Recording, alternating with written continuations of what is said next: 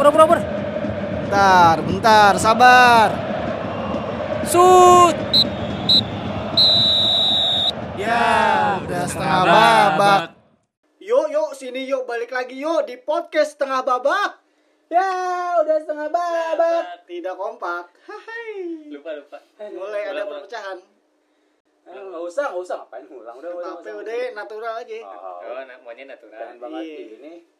Perfect. Iya, udah udah mic beda lagi lu. yoi Mic beda tapi kagak ada aja perubahan. nggak ada perubahan Ini gua denger suara lu masih sama kayak gua, awas aja. Bebas, kan setiap setiap kita pasti ada ininya, ada kemauan sendiri-sendiri. bebas itu keputusan masing-masing. Yoi. Sama kayak ada keputusan pelatih yang nggak ngebawa pemainnya ke Euro 2020, bener? Ger, nah iya betul. betul Karena kan Aduh. bentar lagi mau Euro. dimulai. Euro Yo, 2020. Euro 2020. 2020 ya bener namanya karena Iya. harusnya digelar tahun kemarin karena kemarin ada apa entar Enggak, masih masih masih Masih. Covid. Nggak nggak hilang tiba-tiba. Masih ada Covid. tiba-tiba nggak hilang ya udah jadi tahun sekarang di ini nih. Kapan tuh? Kapan? Tanggal 11 Juni sampai 11 11 Juli, Juli 2021 gitu. Nah, ini edisi ke-16 dari Piala Eropa. Nah, ini juga edisi yang menandakan 60 tahun Piala Eropa sejak perhelatan Happy perhelatannya. birthday Piala Eropa.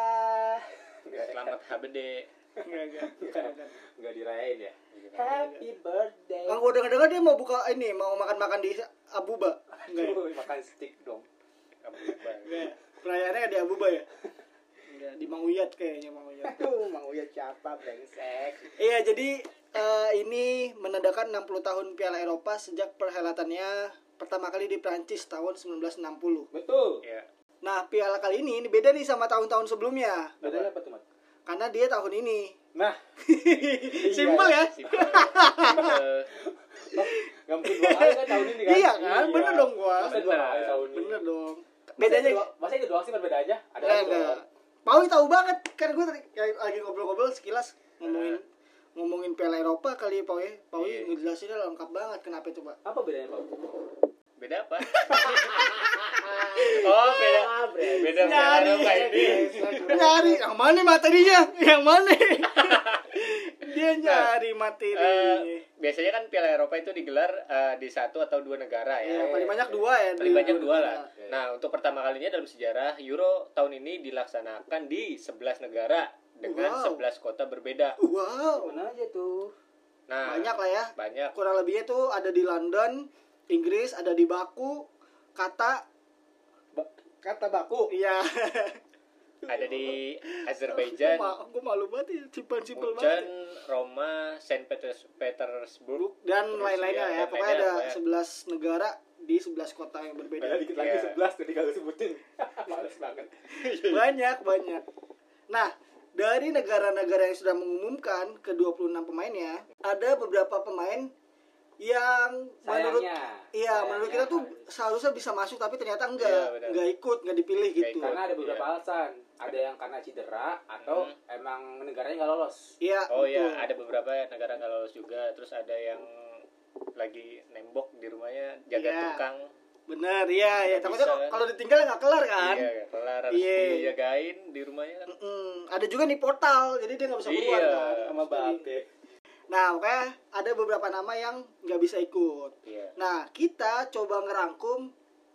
eh, kita buat Formasi, jadi kita buat formasi. iya kita Kita buat buat starting elevennya 11 pemain yang terbaik tapi dia gagal buat tampil di Euro 2020 kita mulai dari eh, posisi paling belakang Ini berapa kira-kira formasinya nih? Enak ya? Kayaknya sih Kalau gua sih naruhnya 442. Oh enggak enggak. Gua gua pribadi ya. Gua lagi suka dengan eh, skema pelatih-pelatih zaman sekarang. apa tuh? Pakai 3 back. Oh, 3 back. Kalau gua sukanya ya lagi-lagi suka pakai 3 back. Oke. Lo pe? Kayaknya sih iya, soalnya kalau 3 back itu biasanya kan keduanya itu wing backnya itu Nah. suka ini kan, suka overlap, suka nyerang. Iya, kan. nah iya. bener. Di kalau menurut gue ya di era sekarang pakai 3 back tuh enak banget. Dia nambah jadi ada du- ada dua wing back yang fleksibel aja gitu buat naik turunnya Betul, dan efektif. betul. Dan Iya, kalau itu misalkan berkaca dari bertahan Chelsea juga sih. backnya jadi lima. Lima, nah Jadi, itu, iya, jadi numpuk di belakang itu. Nyerang Susah. kuat, backnya eh apa bertahan juga bagus gitu. Nah, gimana kalau kita coba susun berdasarkan formasi itu dari pemain-pemain yang kita Yes. pilih? Bisa, Dari posisi paling belakang. bisa. Anak gawang kan? Masuk, masuk, masuk. penonton sih lebih belakang Iya, iya bener sih. Nonton di atas Bener sih, sih. di atas tapi belakang bener. Bener ke belakangnya bener bener. Tapi jangan nonton lah. Kita Iya. dari kiper. Kiper kiper. Yang pertama ada Jan Oblak. Itu Ya. uh, Negaranya? kipernya Atletico Madrid yang berasal dari Slovenia. Hmm. Yes. Jan Oblak adalah kiper utama dari Atletico Madrid yang memiliki peranan penting dalam membawa timnya merajai La Liga pada musim ini. Mm-mm. Dari 38 penampilannya, ia mencatatkan 18 clean sheet dengan Gokil. 103, 103 penyelamatan dan hanya kemasukan 25 25 gol aja. 25 gol Karena nah ini karena catatannya ini dia berhasil dinobatkan sebagai kiper terbaik La Liga musim itu, musim ini. oh iya Itu apa ini? itu apa ini Mau yang mana nih? Musim itu dong, kan udah lewat. udah lewat ya udah juara Ah, ah, bener Eh, dong. Gelar kiper terbaik itu adalah gelar kelimanya Oblak selama dia berkarir di. Atletico Madrid. Gokil. gokil gokil Nah, namun sayangnya cara Bagus bagus bagus. Wah, kan? turun turun bagus bagus. Bagus emosi dimainin bagus. Aduh. intonasinya turun ngomong Nah, Padahal ngalir aja bisa itu. Iya. Brengsek, brengsek. Ya. Sayang, sayangnya. Sayangnya. Catatan tersebut anjing nih orang nih. Tuhan lu brengsek. Lanjut ya. Ya. lanjut lanjut Sayangnya catatan catatan Eh. Ah, ke di stack saya. kan Sayangnya catatan tersebut bukan menjadi sebuah jaminan bagi dirinya untuk tampil dalam ajang Euro 2020 kali ini. Hmm. Alasannya adalah karena kiper 28 tahun tersebut gagal membawa negaranya yaitu Slovenia lolos ke ajang tersebut. Karena eh, selama babak kualifikasi, Slovenia sendiri hanya mampu menempati urutan keempat di grup G. grup G Nah, di grupnya tersebut, di grupnya tersebut eh, akhirnya gagal. Gagal. Akhirnya gagal. Hal tersebut akhirnya membuat gagal, akhirnya membuat Oblak kembali gagal untuk tampil pertama kalinya di turnamen besar bagi tim nasionalnya. Hmm. Nah. iya iya iya itu jadi poin pentingnya mau pemain lu sebagus apa individual skillnya kalau Iya. timnya masih belum bisa ngebawa eh, negaranya lolos ya percuma juga sebenarnya Apalagi kalau nah nama bintang lu tuh kiper. Iya. Karena lu posisinya Iya, iya. kiper, nggak bisa ngebantu per, eh, bisa gan- penyerangan. penyerangan iya iya lu cuma bisa menahan biar nggak kebobolan iya bener jadi tetap bener aja kalau yang di depannya AF nggak ngegol ngegolin ya Depannya Iya. AF Pak ya. iya Oh, oh. Lanjut Apa ke aja? posisi back ya. ya kita ke back back Back tengah. Back nah, tengah. kita bikin tiga tiga back berarti ya. ya Yang pertama sepakat tuh- berarti ya formasi pakai tiga back nih Betul. Mm-mm. Berarti yang pertama gue pilih Sergio Ramos. Bukan dipilih memang sesuai sesuai riset kan memang itu bukan dipilih bukan dipilih Seakan-akan. Seakan-akan. Seakan-akan tapi memang ada eh, memang ada beberapa pemain lain sih maksudnya Iya. yang tidak masuk di di Iya. daftar ini benar Iya, Iya, iya, iya. Iya. Yang pertama Sergio Ramos dari Real Madrid dan juga Spanyol. bukan Iya. dan juga bukan maksudnya Real Madrid negaranya Spanyol Iya dan juga Spanyol. boleh Iya boleh.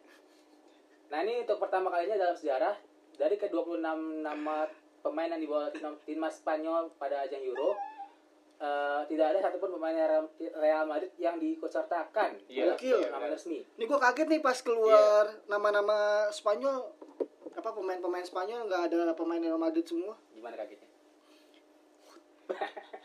nggak lihat ya Nggak lihat ya Kaget banget tuh. Act outnya nggak pakai suara Nah dari nama-nama pemain yang ditinggalkan itu salah satunya adalah Sergio Ramos. Pemain yang juga menjabat sebagai kapten timnas tersebut untuk pertama kalinya harus absen dari skuad La Furia Roja pada ajang bergengsi sejak terakhir kalinya terjadi pada Euro 2004. Jadi si Ramos ini eh, dia tuh nggak pernah absen. Eh, pertama kali dia tampil di turnamen besar itu di Piala Dunia 2006. oke Seingat gue ya. Hmm. Sejak itu dia nggak pernah absen sama sekali sampai di Euro 2020 kali ini. ini sayang banget ya Nah, banget. alasannya emang di musim ini temen lu emang. Ya udah lanjut. Apa? Gue mau membuat kesalahan apa? Nggak ada, nggak ada. Ada salah. lanjut. Cuman gedek aja dengan Oh. nimpalnya gitu doang anjing. Nah di musim ini emang karena alasan inilah kebugarannya Ramos yang membuat Oh, iya. dia akhirnya nggak dipilih. dia sempat cedera juga kan sebelum lawan Chelsea ya Iya, karena Sejauh- sebelum sebelum itu juga kan ya Iya. Karena eh, secara total dia hanya bermain sebanyak 15 kali pada La Liga musim ini. Hmm. umur umur Ya, emang udah umur sih. umur. Lah. preman juga ada usianya kan preman mah umur mau sebagus apa lanjut ya Masih ada ini nggak permasalahannya? Udah, udah, udah. ada. Enggak, enggak gue gue seneng sebenarnya sama Ramos tuh buat seorang back bertahan di belakang tuh kayak kokoh kokoh aja gitu kuat dan sebagai pemimpin juga Ramos terlihat ya Iya, dia kan udah dia juga ini pemain salah satu pemegang caps terbesar di Spanyol Iya. Iya. dengan 180 pertandingan. Oke, oke. Oke, lanjut. Eh, selanjutnya Nanti- ada Virgil van Dijk, Oke, tandem pemain Liverpool yang berasal dari Belanda. Sama kayak Ramos nih alasannya, karena tahun ini juga bukanlah merupakan musim terbaik bagi seorang Virgil van Dijk. Iya. Kapten timnas Belanda itu harus menepi. Bentar dulu. Ini masuk kan nih? Oke, nggak masuk. Insya Allah enggak. Kapten timnas Belanda itu harus menepi dari lapangan hijau saat musim baru memasuki bulan Oktober 2020. Jadi awal-awal musim dia Iya. udah udah ketimpa cedera tuh. Alasannya adalah karena waktu itu ia bertabrakan dengan kiper Everton Jordan Pickford dan mengalami cedera lutut yang parah. Hal tersebut memaksanya harus absen selama 8 bulan. 8 bulan ya. Nah, bahkan nih demi menjaga peluangnya untuk tampil di Euro 2020 kali ini, ia rela untuk menjalani pemulihan khusus di Dubai. Cuman sayangnya eh, sebelum akhirnya sebelum Belanda mengumumkan skuad yang akan dibawa ke Euro, Virgil van Dijk akhirnya menyerah dan menarik diri dari keikut keikutsertaannya di Iya. kompetisi tersebut. Karena ia beralasan untuk bisa fokus terhadap pemulihannya dan bisa eh, bersiap menyambut musim baru bersama Liverpool musim Iya. depan. Iya, Mungkin iya. dia juga nggak mau dia- jadi beban dari Iya, negaranya benar, ya. Misalkan dia main terus performanya jelek karena kesehatannya lagi terganggu. Yes, betul. Jadi Ya, ya ini sih memang benar-benar resiko, Iya, resiko. eh, dari pemain profesional.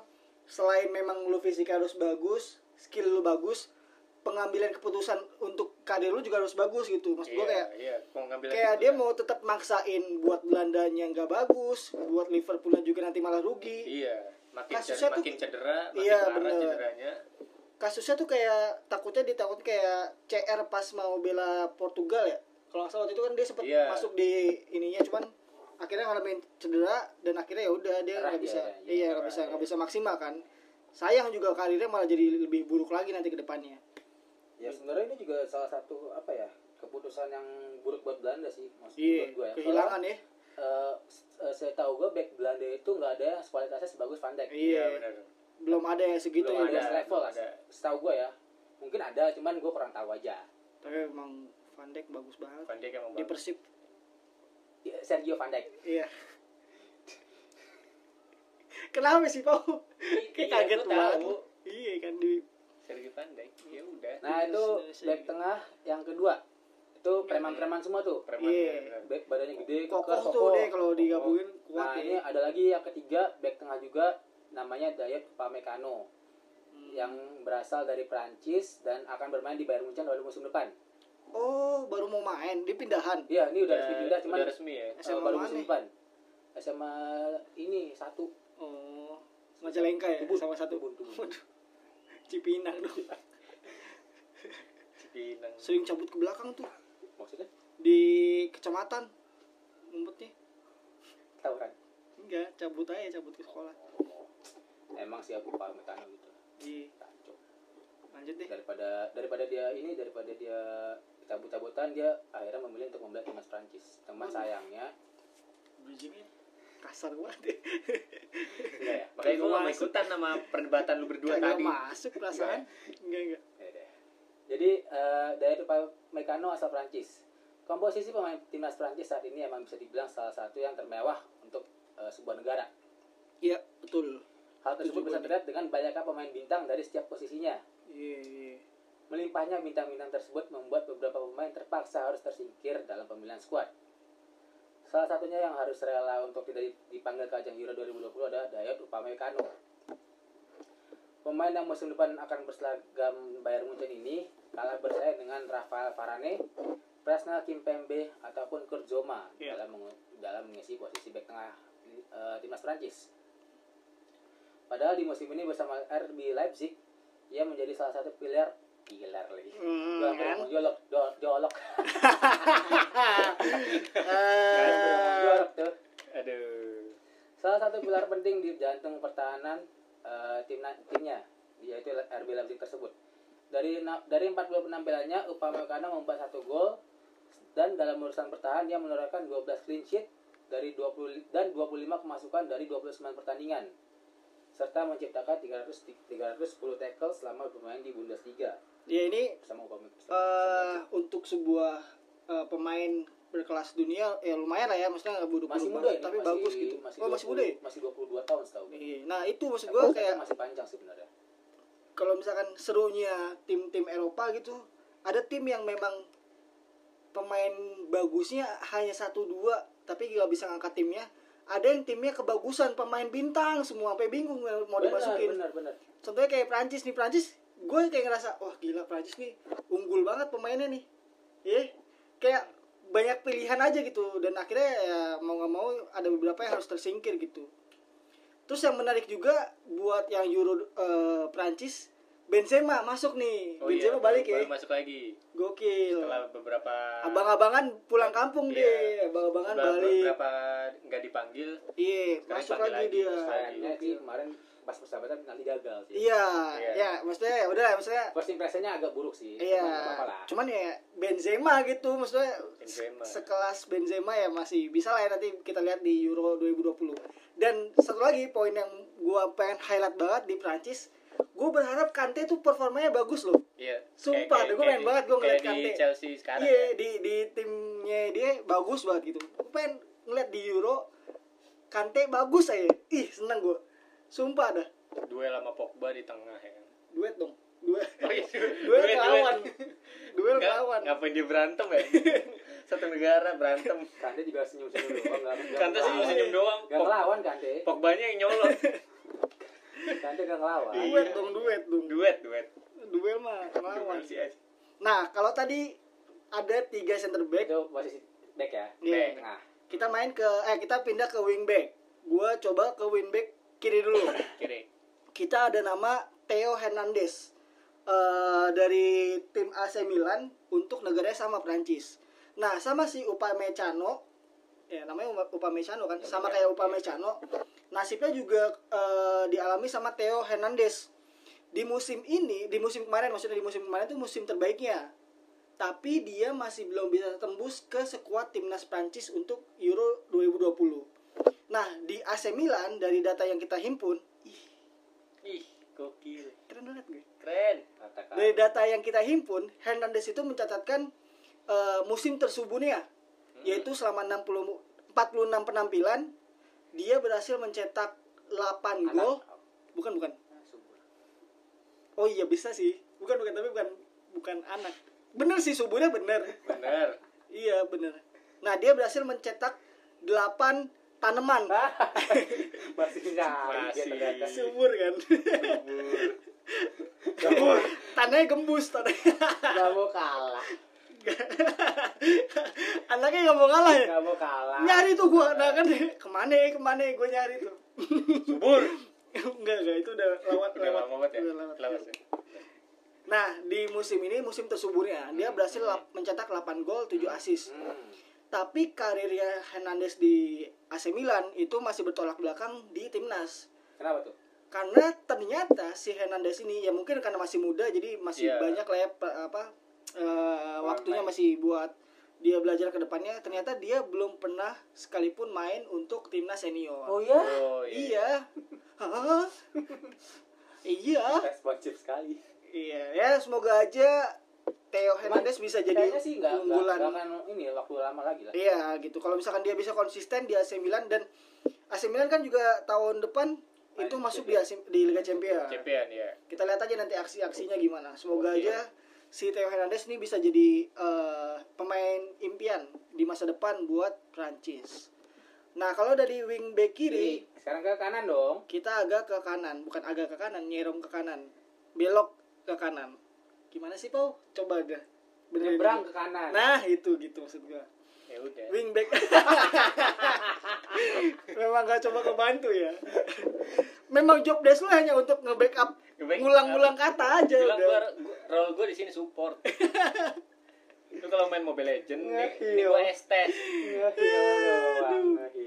Kita pindah ke wingback kanan Kanan. wingback kanan ada Aaron Wan Bisaka dari pemain MU timnas Inggris Iya. Ya. ya bener Iya, kan Bener bener bener.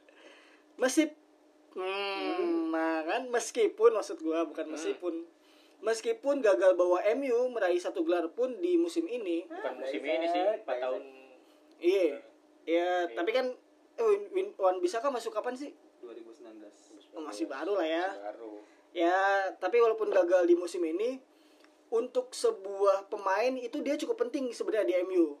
Di musim ini aja, dia tuh jadi salah satu bagi, eh, bagian penting dan terbanyak penampilannya di level klub. Gokil ya. Baru masuk, ya hitungannya masih baru tapi jadi pemain penting banget di skuad MU dan masih muda juga. Masih muda juga betul. Cuman memang eh, butuh waktu kali ya. Iya gak sih? Buat MU menurut gue menurut lu gimana gue butuh waktu sih kalau menurut gue buat jadi. Kayak Werner di Chelsea ya. iya bener. Nah dari 61 pertandingan Wan Bisaka itu tampil sebanyak 54 kali. Nah itu kan berarti bisa dibilang dia cukup penting gitu Iya. perannya di MU dari 54 pertandingan itu Wan Bisaka berhasil cetak 2 gol 5 assist dan 4 sehat 5 sem lagu. Lagu. Lagu. Lagu lagu. Ketahan. Ketahan. Di tengah. di blok. lagu ngelempar. Tinggal satu kata kata lagi banyak aduh lagu banget ngelempar nggak kenapa nggak yakin gue ya gue balik ketawa lagi. sendiri Yakin, gue yakin, yakin. nah selanjutnya ya. Ya boleh boleh. Catatan Lanjut, itu terbilang itu cukup impresif tapi sayangnya dari 30 ah sorry dari 34 penampilan di Premier League dia juga mencatat 84 tackle berhasil 11 eh, 113 blok 62 intercept. Tapi sayangnya dari torehan itu dia masih belum dipilih sama Gareth Southgate untuk dibawa ke Euro 2020 dia belum bisa masuk ke timnas Inggris.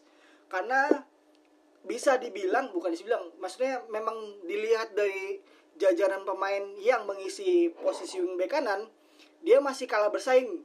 Contohnya eh, pemain-pemainnya itu ada Trent Alexander Arnold ada Rhys James Kieran Trippier Oh, iya. dan Kyle Kylie ya Kylie Walker. Kyle Walker itu lagi bagus-bagus. iya nah betul. jadi si Wan Bisaka bagus tapi ada yang lebih bagus lagi maksudnya Iya, ada yang memang fire. iya Iya, betul di posisi wingback kanan tuh benar-benar bersaing keempat-empatnya kuat itu dipanggil iya Iya, masuk ke timnas masuk Betul. timnas. karena menurut gua eh, mungkin ya Wan Bisaka ini terlalu defensif mainnya Oh, kalau iya. kalau Iya, empat iya. orang ini kan si Arnold, Bisa- si Alexander Arnold, bisa. Rhys Rhys James sama satu lagi Trippier Iya. itu bisa ofensifnya lebih bagus lah Bisa, untuk iya. bisa maju Iya. maju ke depan. Jadi ya, masih kurang masih kurang komplit lah ya dibanding sama teman-teman yang lain lah ya.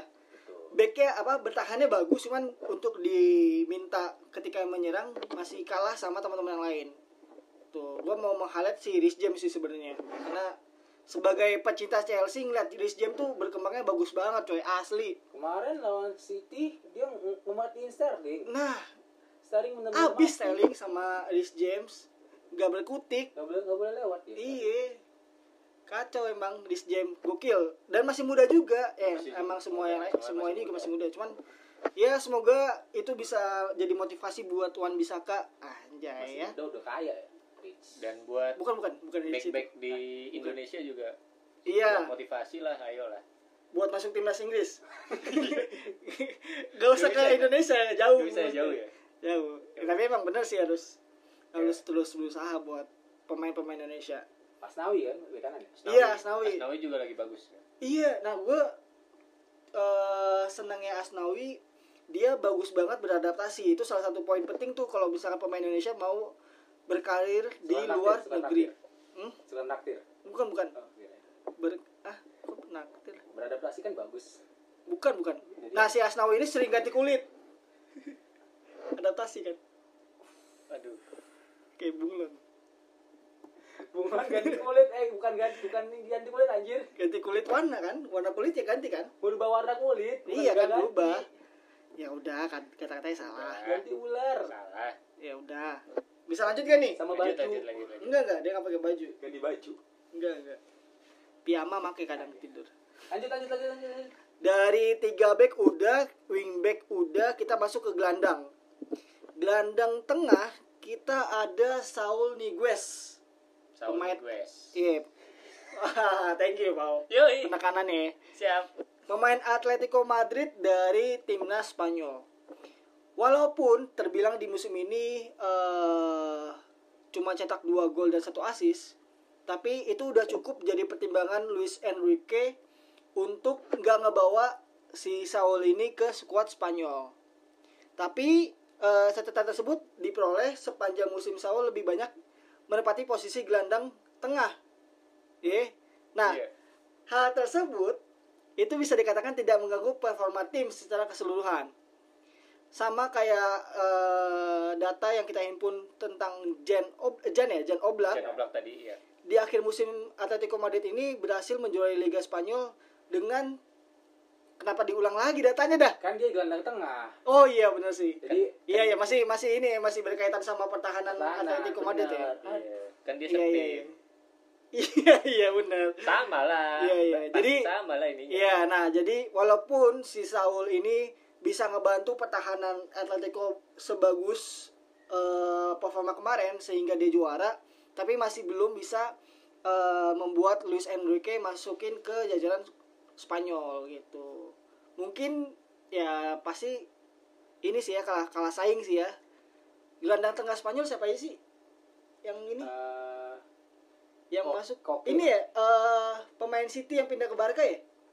itu eh, Eh itu Garcia itu gelandang gelandang tengah bukan? Eh, bukan ya? Bukan gelandang tengah ya? Fernan Torres bukan? Ferran Torres Penyerang dia. Ferran Torres lebih ke ini gelandang gelandang serang Gelandang serang ya. Ya pokoknya itulah ya maksudnya masih performanya bagus tapi masih ada yang lebih bagus lagi gitu. Ya masih belum masuk lah ya. Semoga tahun depan atau tahun kapan deh bebas deh suka-suka lu. Kenapa gue jadi jadi mikir sih? Eh lah. Lanjut dah, eh lah. Ada lagi gelandang tengah. dapat nih Sergei Milinkovic Savic. ah bener lagi keren mau disalahin Bener dong. Namanya udah ribet. Gue nggak mau ribet-ribetin lagi. Nah, si Sergio Sergei. pasti Sergei. kasih aja itu kan Ser- Sergei Milinkovic. lucu banget aku lucu banget. Si Sevic lah. Iya, Savic ini pemain Lazio di timnas eh, dari Serbia. timnas Serbia. Si Savic ini musim kemarin ya, musim kemarin dia mencatatkan 8 gol, 9 assist dari 46 pertandingan bersama Lazio di semua kompetisi. Sama halnya kayak si tadi Saul di Atletico, Savic ini lebih sering ditempatkan sebagai pengatur tempo di lini tengah Lazio sebagai gelandang tengah. Tapi sayangnya nggak semua di nggak semua kompetisi dia ikut karena eh, negaranya Serbia ini gagal lolos ke Euro 2020. Iya, iya. Nah, peluangnya Serbia buat lolos sebenarnya masih kebuka. Walaupun di babak eh, kualifikasi mem- menempati peringkat ke berapa ini? Ketiga. Bener kan yang ketiga ya? iya. Kalau ketiga memang masih bisa lolos ya? Eh, bisa ah, cuman eh, Oh, ini ya? babak playoff Oh iya playoff ya. Iya. hitungannya jadi masuk babak playoff Iya, nah eh, masih ada kemungkinan buat masuk di babak playoff. Tapi sayangnya Serbia harus disingkirkan oleh Skotlandia di babak final melalui adu penalti. Nah itu yang bikin Serbia gagal lolos ke Euro 2020 dan itu juga yang bikin si Savic gak bisa main di Euro 2020. Padahal dia bagus banget. Wow. Wow. Terbaik. Wah, Eh. dia gagal masuk. Kasihan. Tetap semangat Safik. Waduh. Lanjut dari gelandang lanjut. tengah kita pindah ke gelandang Serang. Banten dong. Banten. Iya, gelandang Banten berarti. Serang. Yo. Tipis saya apa apa Tipis. dukung apa hahaha hihi apa kek Habis tipis kosong lagi. iya iya lagi dead air lagi Kau lanjut Pau Oke, lanjut. Di gelandang serang ada Egi Maulana Fikri. bukan bukan bukan dia bukan dia nggak main di Euro kan? nggak main nggak main ya bener sih Nggak akan bisa kan? ya bener. Iya, bisa masuk iya. line up sih cuman hitungannya kan ya Enggak. gimana ya kan dia udah masuk line up ya Sintayong Sintayong. kemarin. Iya, golin nih. golin enggak enggak Pas lawan asis asis Pas lawan apa kemarin yang golin dia? Oman Nggak apa? tahu saya saya nggak Tahu, ngikutin belum nonton ngikutin. yang ngikutin. jangan salah jangan salahin saya saya nggak tahu saya nggak yang tahu Thailand dia asis buat Evan Dimas Bagus dia. Yang sel- selanjutnya ada di gelandang serang yaitu Henrik Mkhitaryan Hmm. dari Armenia.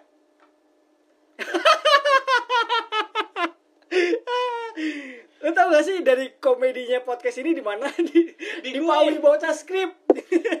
Makanya nih gue baca terakhir-terakhir ya. Biar Aduh lucu biar, banget. biar nggak bosan aja kali. Bingung dia mau baca apa lagi udah. Iya. Padahal jelas ya udah ada Armenia, ada AS Roma. Kenapa dia berhenti di Armenia doang? Kagak dilanjut lagi timnya. Jadi Nah. siapa? Pertama ada. Henrik DPR. Mkhitaryan. Bukan, bukan. Waduh. Hendrik iya bener sih Hendrik Hendrik ada haknya dia Nah, Mkhitaryan ini Ada eh, pilihan dong.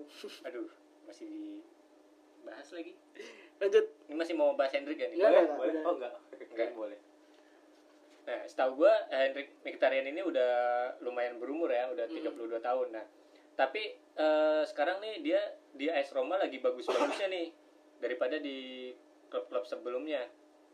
Eh, dia nyumbang angka gol 13 gol dan 11 as assist di AS Roma. Gokil Nah, sayangnya keren. penyumbang angka terbanyak ya dibuat klub ya di klubnya dia, Di klubnya dia. musim kemarin. Iya. Musim kemarin. Hmm. eh, itu role gue. sorry, sorry, sorry. Jadi pakai tolong. Sorry, sorry, sorry. Lanjut, lanjut. Nah sayangnya kapten kapten timnas Armenia itu hanya menjadi penonton selama gelaran Euro 2020 berlangsung. kenapa Pawi Ya karena nggak main. iya simple Simple. Hidup tuh nggak usah dibikin susah. iya iya iya. Nah ia bersama timnasnya hanya mampu menempati peringkat 5 grup J selama babak kualifikasi Euro 2020. Jadi nggak lolos ya iya jadi langsung tersingkir karena peringkat 5. So sad buat Hendrik Mkhitaryan. tetap semangat Tetap Coba lagi semangat. tahun Coba depan lagi tahun ya depan. guys ya. Aduh. ah, Ya guys ya. ah. Oke. Lanjut, ini udah berapa pemain tuh? Tiga, tiga Tiga back, dua wing, tiga, tiga gelandang, striker, Nah sekarang kita masuk ke striker. striker. Ya guys ya. Kapan ini? bukan bukan Stiker. Lagi gitu. Pelan. Pelan. nggak bisa diselamatin masalahnya Bisa, iya. susah banget Jauh anjir. ngedrop banget Udah bisa lanjut ngomong nih pawinya. Nah, penyerang Siapa? Siapa? Siapa? ada Dusan Vlahovic. Dus. Oh, baru baru dengar namanya nih. Nah, ada dia pemain Florentina dari Serbia. Mm. Nah, dia eh, saat ini dijuluki sebagai the new Ibrahimovic. Oke. Ada yang Kenapa? Kenapa? Nah, nama Kaget ya. Kaget Kaget ya nggak ada di Jadi, si Kaget ya. si Vlahovic ini di musim kemarin dia bermain cukup bagus di Serie Ya, A. betul. Nah, digadang-gadang orang orang tuh menjulukinya kayak wah gokil nih. The new Ibrahimovic nih. Jadi kayak pemain yang bakal Karena- bersinar banget kayak Iya, iya. Ibrahimovic Dan gitu. posturnya juga mendukung, eh, mendukung Tingginya ya, tingginya. Sama tingginya. Posturnya kurang sama. lebih sama ya. tingginya itu 190 Nah, dan itu. dia memiliki pem- eh, permainan yang eksplosif namun nggak segan buat nerobos masuk ke dalam itu. Iya. Persis Ibrahimovic. Kayak Ibrahimovic. Oke. Itu Ya. arah saya tadi. Nah musim ini dia eh, musim kemarin ya eh, norehin 21 gol dan 2 assist dari 37 pertandingan. Ini lumayan banyak ya. Iya, produktif lah ya buat Produktif ukuran lah ya penyerang. buat ukuran penyerang. Ulang kan nanti. Persis banget tuh. Persis banget anjing. sama. Jeda nafasnya juga sama nih. Nah sayangnya si Vlahovic ini eh, bakalan gagal, bukan bakalan emang gagal bertampil di Euro 2020 karena Se- Serbia tadi Oh sama ya sama, negaranya. eh, udah tersingkir terlebih dahulu. Oke, oke. Sayang sekali. Padahal Tapi muda sih umurnya masih 21 tahun sih, Ah, pasti masih bisa panjang lah ya. panjang lah ya buat tergantung Piala sih kalau Serbianya Euro. kalau Serbianya cuma ngandelin dia doang ya susah. Ya enggak, makanya se- seiring berjalannya waktu akan hadir lagi pemain-pemain yang kayak si Vlahovic Ya ini ya Iya. semoga aja. biar ngebantu ya. biar eh, ngebantu lah. Jangan kayak jangan Vlahovic doang yang diandelin gitu. Thank you, Pau. Siap, Sama-sama. itu kan bagian gue.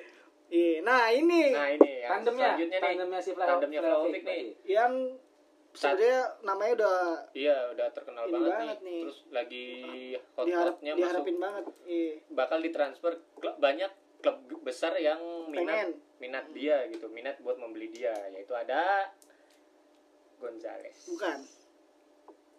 Bukan, bukan. Bukan. Bukan Gonzales. Ada Erling Haaland. Dia pemain Bor- Borussia Dortmund ini emang musim ini lagi gacor-gacornya nih. Timnas mana dia, Pau? Dia dari timnas Norwegia. Oh iya. Gitu. Nah, disebut-sebut sebagai masa depan sepak bola Eropa. Erling Haaland tidak Kenapa lucu ya? membuat kagum penikmat sepak bola. Nah, dia di klubnya kemarin itu mencatatkan Gokil. 41 gol dan 12 assist dari 41 pertandingan di semua Satu Gila. pertandingan. Gila. Dia rata-ratain satu rata-rata satu pertandingan iya barengan lagi tiga-tiganya. Ayo, Siapa yang mau nyebut? Siapa yang nyebut? Ayo. Gila produktif banget sebagai produktif seorang banget ya. Eh, rata-rata satu pertandingan dia nyetak satu gol Betul. Emang lagi ini lagi ganas-ganasnya. gacor-gacor ya Dan masih muda itu poinnya loh. nah masih muda juga Eh, Berarti- postur tubunya tinggi Bagus, cocok banget iya. buat striker lah nggak Iya, lemes-lemes amat di body nggak jatuh soalnya di bodinya mah Hulk ya Bisa bisa tahan dia. Bisa. Kalau Bisa si tahan bola dia. nggak kena, Hulknya jatuh. Hulknya jatuh ya Hulknya goblok.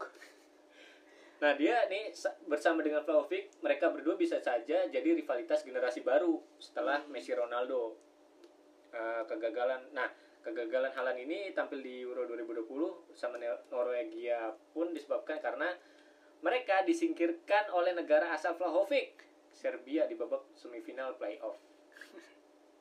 Oh dia Jadi si sama, Haaland- sama si Vlahovic ini di Iya. Serbia. Oh. si Vlahovic sama Serbia udah gagal duluan Hmm, pas eh, Norwegia ngelawan lawan Serbia. Serbia dibikin gagal juga Norwegia sama Serbia jadi sama-sama nggak lolos Iya. Tapi Sama-sama mes- nggak bisa meskipun waktu itu Vlaho- Vlahovic Vlahovic nggak diturunin sama sekali di Iya. pertandingan yang lawan Norwegia ini. iya Nah, gitu nah ini kalau dari komposisi ini kan udah 11 nih, udah Udah ya, 11. udah sebenarnya. 11. Ini dari komposisi komposisi 11 pemain ini menurut lu bakal melaju ini gak jauh gak kira-kira kalau ini jadi sebuah masuk tim jadi satu tim jadi sebuah tim dan masuk ke Euro. Ini gimana Eh, peluangnya nih?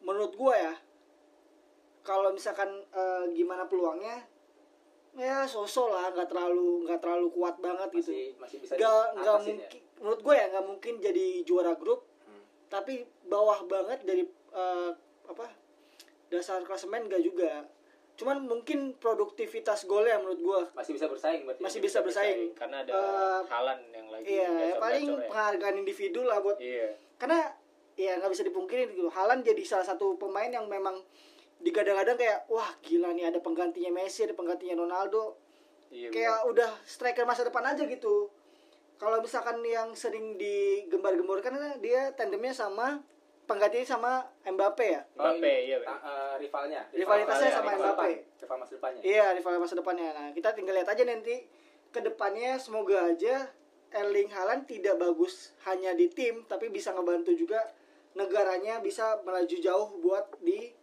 turnamen-turnamen Eropa Dan- Wala- Walaupun dan- harus jujur emang Iya. agak susah sih sebenarnya buat Iya, Norwegia. dan Kalau bukan jadi one wonder season ya. Mm-mm. Kayaknya udah gak wonder season sih tuh. Semoga Udah bagus deh. setelah pindah dia masih tetap gacor ya. Iya. Karena Tantangannya kita tuh- kalau gue bilang tantangan buat Haaland adalah pindah ke liga yang lebih ketat. Iya. Karena kan di Jerman Sebelumnya tuh kan di nggak Liga. terlalu ini ya, Nah, nggak terlalu ini persaingannya lah. Sebelumnya kan di Aus- Austria. Austria juga ya Iya. siapa Sosok lah. tahu lah. iya iya Terus Jermannya Eh, minimal minimal inilah nyobain liga Inggris lah. Iya, Siapa pun biar biar, biar biar lebih kelihatan lagi ya. Betul. Tempaannya Iya, benar. biar dia di pemain yang benar-benar bisa diharapin di masa depan. Nah, itu kan menurut lu ya Norwegia. lebih bisa bersaing ya. Iya, menurut gue gitu. Kalau gue bilang sih tim ini akan langsung tersingkir sih. Karena kurang pemain, masih 11 pemain doang ada pemain cadangannya. Udah gitu dua orang cedera. Iya. Lah kalau lu mau bikin juga bisa gue skripnya. Gak usah kan gak usah gak usah itunya. Kan gue bilang kalau 11 pemain ini masuk ke Euro, gue kan nambahin lagi. Iya. Bisa Bener. aja Udah sebelas bener, bener sebelasnya. dia. Enggak, menurut gue bisa. Cuman pas melaju ke babak selanjutnya udah mati aja pemain-pemainnya. Iya. Ya udah yang paling enggak lolos aja, paling enggak lolos Pertama, pertama main aja udah pincang-pincang itu dua backnya pada Iya, cedera. Iya ya kan? Dua orang udah cedera tuh, Iya. Van Dijk sama Ramos. Ya enggak pas sendiri lah. Anjay. Loh, kan Loh. saya bilang kan pas semua Anda- 11 pemain ini. Anda perhatikan pernyataannya dia. Pertanyaan dong. Iya, bener. Pernyataan. Ya udah. Iya, benar-benar. Iya, pas Ya Iya. pas ini ya, pas di sini ya, pas di Iya. skrip Udah ya. gitu nggak ada pelatih lagi. Tuh, gak ada, Iya. gak ada pelatih. Iya. Independen. Nah masalahnya kan mereka semua ini hanya skrip, ya kan? Iya. Gak bakal jadi beneran kan? Iya. Cuma bukan di, di move. Iya, gak bisa bisa ditambahin, bisa dikurangin. tahu the script. Tahu tahu. Waduh, tahu lagi gua Tahu filmnya. gua. Kok film? film juga ada tau? band, Ben. Band skrip yang band. Wah, film juga ada. yang Hall of Fame lagunya. Film juga ada. Nah, kalau mau ditambah pemain cadangan nih, gue bisa nambah dua pemain. Eh, Eh, siapa? Ibrahimovic. Ibra- Oh, Swedia ya. Ibrahimovic. Sama Mas Swedia nggak lolos. lolos, cuman Ibrahimovicnya cedera. Oh, iya oke. Sama satu lagi tadi sebenarnya udah disebut sih cuman sebenarnya banyak pemain yang bagus juga nggak nggak lolos tuh banyak nggak nggak maksudnya nggak tampil di Euro 2020 sebenarnya juga banyak ya bisa dibilang tadi yang kita singgung dari timnas Spanyol aja pemain-pemain Madrid nggak lolos ya kan satu Iya. lagi satu lagi ini Toni Kroos gitu-gitu tadi udah gue singgung ini si Arnold Eh, Arnold. Arnold tuh Oh, baru iya. aja dapat kabar dia resmi di apa ditarik dari squad karena eh, ngalamin cedera pas Hmm. pertandingan terakhir Hmm.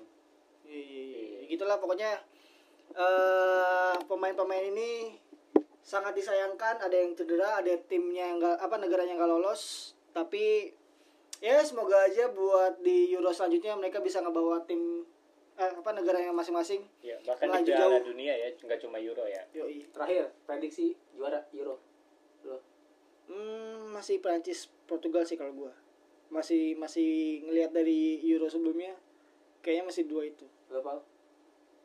gue pengen Portugal deh gue pengen Portugal kayak seru gitu ngeliat Portugal Gue pengennya sih Inggris. Inggris Inggris juga ketat tuh pemainnya Iya. gokil oke Prancis juga bagus sih Gue pengennya Inggris. buat kedalaman skuadnya Prancis tuh masih Tapi- ger. Iya sih. ya sudah. Pelapis Ya. Pelapisnya udah, lu siapa gue? oh ditanya juga. Kirain mau langsung tutup. Bangke dia ngelempar tapi kagak mau jawab Gak yang nanya. Kalau gue Belanda. Oh Belanda. nggak tahu kenapa Belanda eh, lagi naik naiknya saat ini sih. Walaupun dia- walaupun ditinggal Van Dijk mungkin eh, komposisi penyerangnya lagi gan- ganas-ganas ya saat ini Mungkin comeback setelah dia kemarin nggak lolos ya. mungkin Dia eh, mau ajang balas dendam lah aja ya ajang balas dendam. hmm, kalau menurut gua kayak belum dah ya ada tadinya cuman kayaknya belum buat ngegigit sampai laju jauh kayak Udah belum. kan itu iniannya dia. iya sih ya udah Prancis nah kan kan berubah kan Gampang sih. goyah. Goyah kan dia. ya udah terima kasih buat teman-teman semua sudah mendengarkan Oke. episode kali ini Bye. Boleh kalau misalkan kalau semua mau ngasih masukan buat starting eleven yang Atau gagal lu tampil bi- mau bikin starting eleven baru buat melawan starting eleven kita bisa. Yo, ih, gedok aja, gedor aja, gedok, gedor aja di eh, Instagram kita di setengah babak podcast. at setengah babak podcast. Yes, jangan lupa dengerin di episode-episode kita di Spotify. Thank you, bye. Assalamualaikum. thank you Assalamualaikum.